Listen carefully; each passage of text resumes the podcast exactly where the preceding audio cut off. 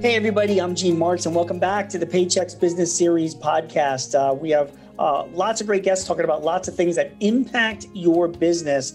Um, today, we're going to have a conversation with Connor Mikens. Connor is a financial compliance analyst at Paychex.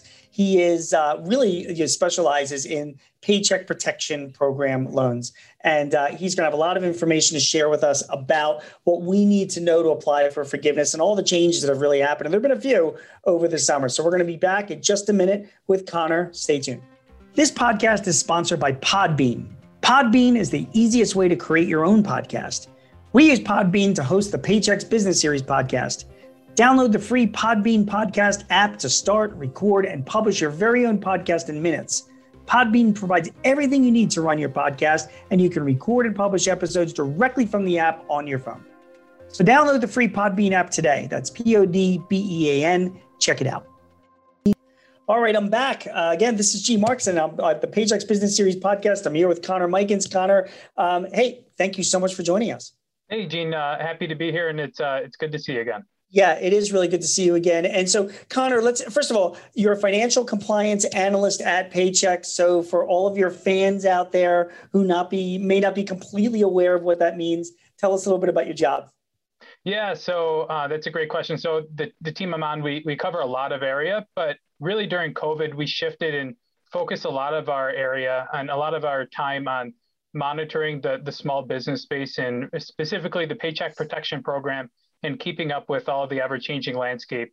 Uh, you know, I think there there's been over 100 FAQs, uh, several several interim final rules, and uh, you know, and there's there's so it's been a rapidly changing environment. So that has been uh, that has been my life for the past 18 months.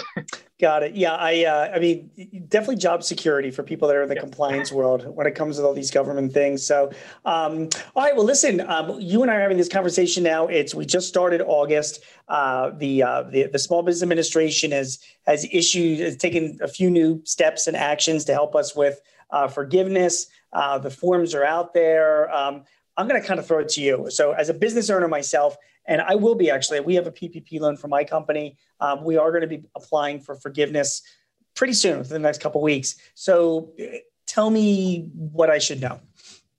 Yeah, sure, absolutely. So I think the the first, the very first thing that is very important to remember is the 60-40 rule. So that's 60% of the loan proceeds need to be used towards payroll costs, and the other 40% can be used towards non-payroll costs. Now, that that'll help you maximize the forgiveness and then also, it's really important to maintain FTE, uh, your full time equivalent headcount.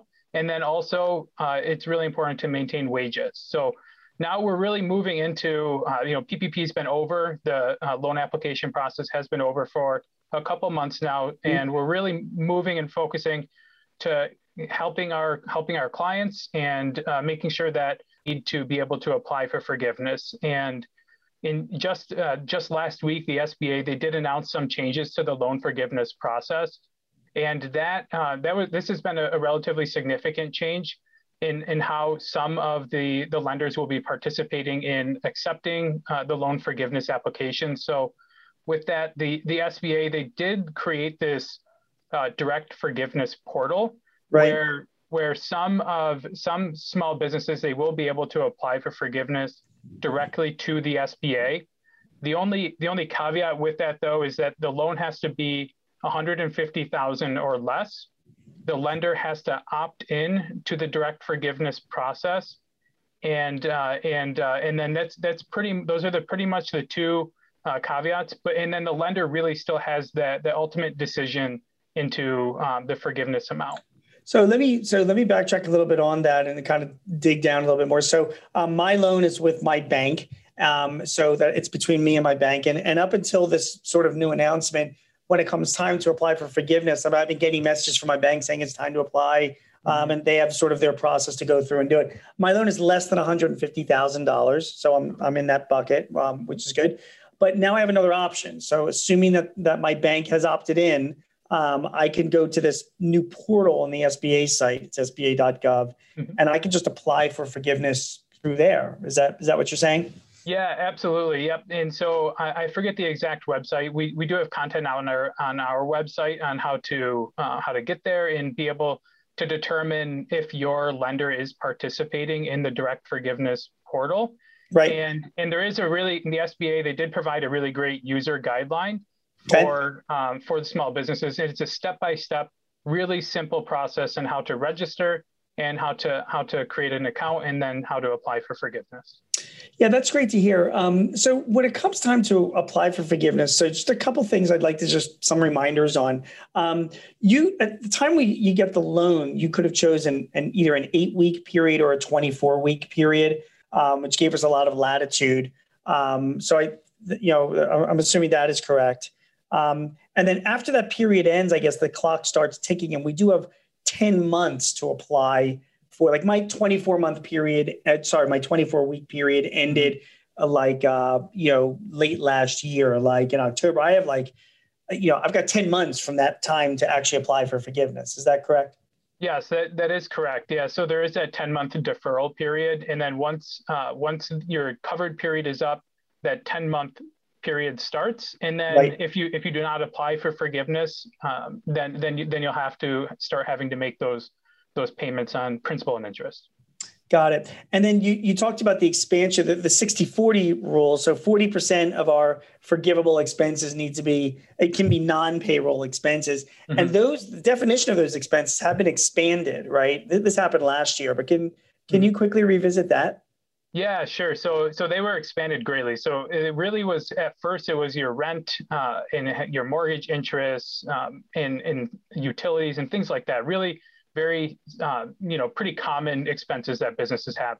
Sure. But then uh, but then there was a change uh, toward like you said last year where uh, the, the non-payroll cost the definition was expanded to include uh, you know any changes that you needed to make to your business to make it uh, safer for employees and for for customers to you know COVID related changes, and then um, and then there was some changes related to uh, property damage that that was caused by any of the riots uh, that that was going on, and so yeah, it was greatly expanded to include a lot of things that that were not originally included, and certainly helped small businesses to be able to adapt their business and hopefully allow customers in and to be able to serve um, to be able to serve their customers.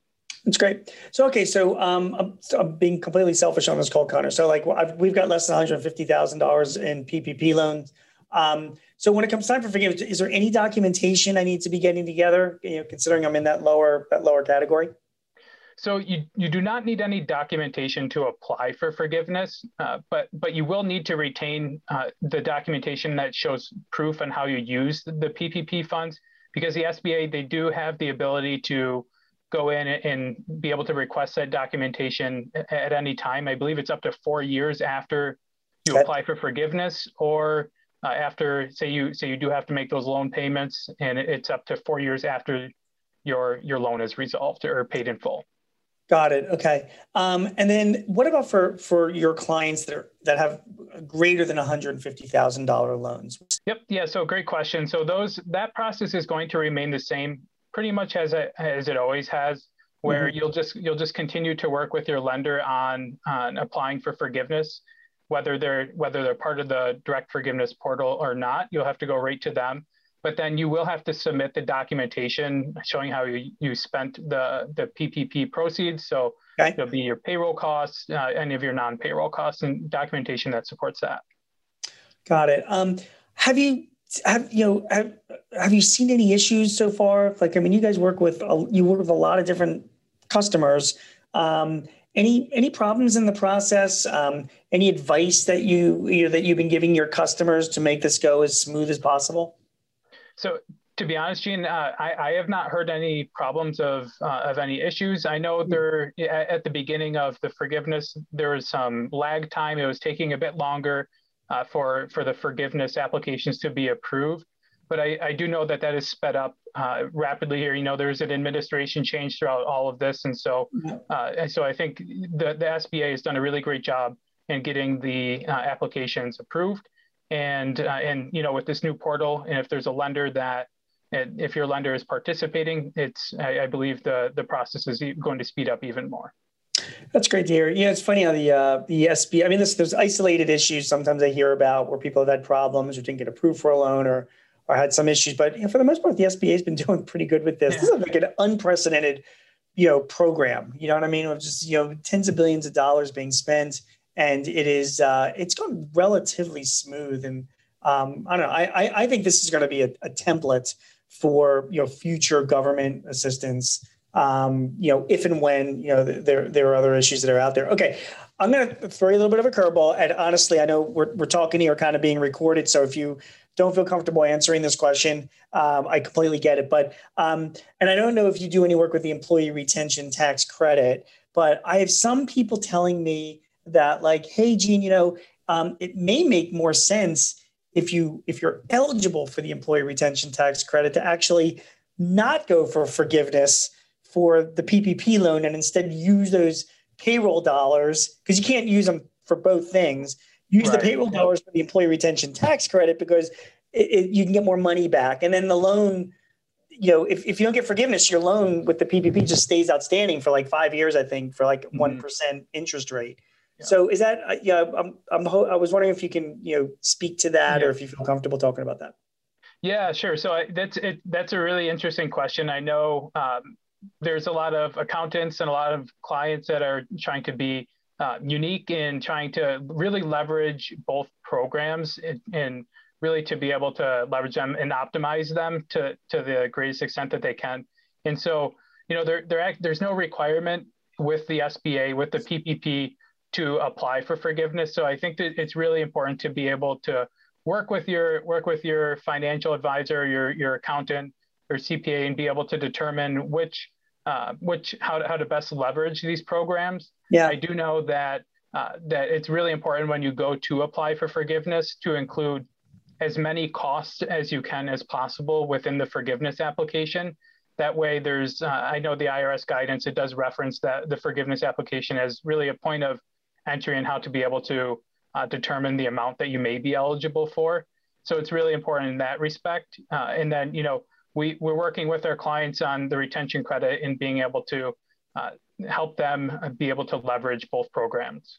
Yeah, I think that's what the takeaway is. I mean, these, these are two really potentially lucrative programs for both you know, for small businesses, uh, but you got to be careful which you know what you do. Um, and again, you know, I have some clients that are that are not getting forgiveness because it's like a again, it's a one percent loan. Uh, they mm-hmm. can you know they'll worry about it in five years, or they'll pay it down you can always refinance it with your bank in five years so that you have other options. And the, the tax credits, if you're eligible for the employee retention tax credits, could be pretty, pretty valuable. Um, and then finally, you know, just you know, the, again, another curveball. I don't want to you know take you off guard. Only if you feel comfortable answering this. Um, you're you're a Rochester guy, so garbage plate or Wegmans? They're like a yeah. So um, so I grew up in Rochester. I've been in Rochester my whole life, um, and I, so garbage plate's obviously a really important uh, part of our culture in Rochester, but uh, culture. but Wegmans, Wegmans, I think uh, you know is, a really even uh, has a bigger part of our culture in Rochester. It's Wegmans was founded here and has uh, and uh, has a really great, really great chain and has a lot of great, great stuff there. So you prefer Wegmans? Is that what you're saying? Yeah. I, Wegmans like five minutes from my house. It's too convenient sometimes. So fair enough. Fair enough. Yeah. Connor Mikens is a financial compliance analyst with Paychex. Connor, thank you so much uh, for joining us and updating us on what we need to know about PPP. Um, hopefully, you'll be coming back soon, and we'll talk about some other things that you're working on that affect my payroll and all of my clients and all of our listeners' payroll. So, thank you for coming on. Yeah, thanks, Gene, very much. I really appreciate it. So, everybody, if you'd like more advice or tips or help in running your business, please join us uh, at if you go to paychex.com forward slash works. That's W O R X. You can get all that information. Plus, you can find all of our other podcast episodes there. We talk to a lot of really great people that impact your business. My name is Gene Marks. Thanks so much for joining us, and we will see you next time. Take care. This podcast is property of Paychex Inc. 2021. All rights reserved.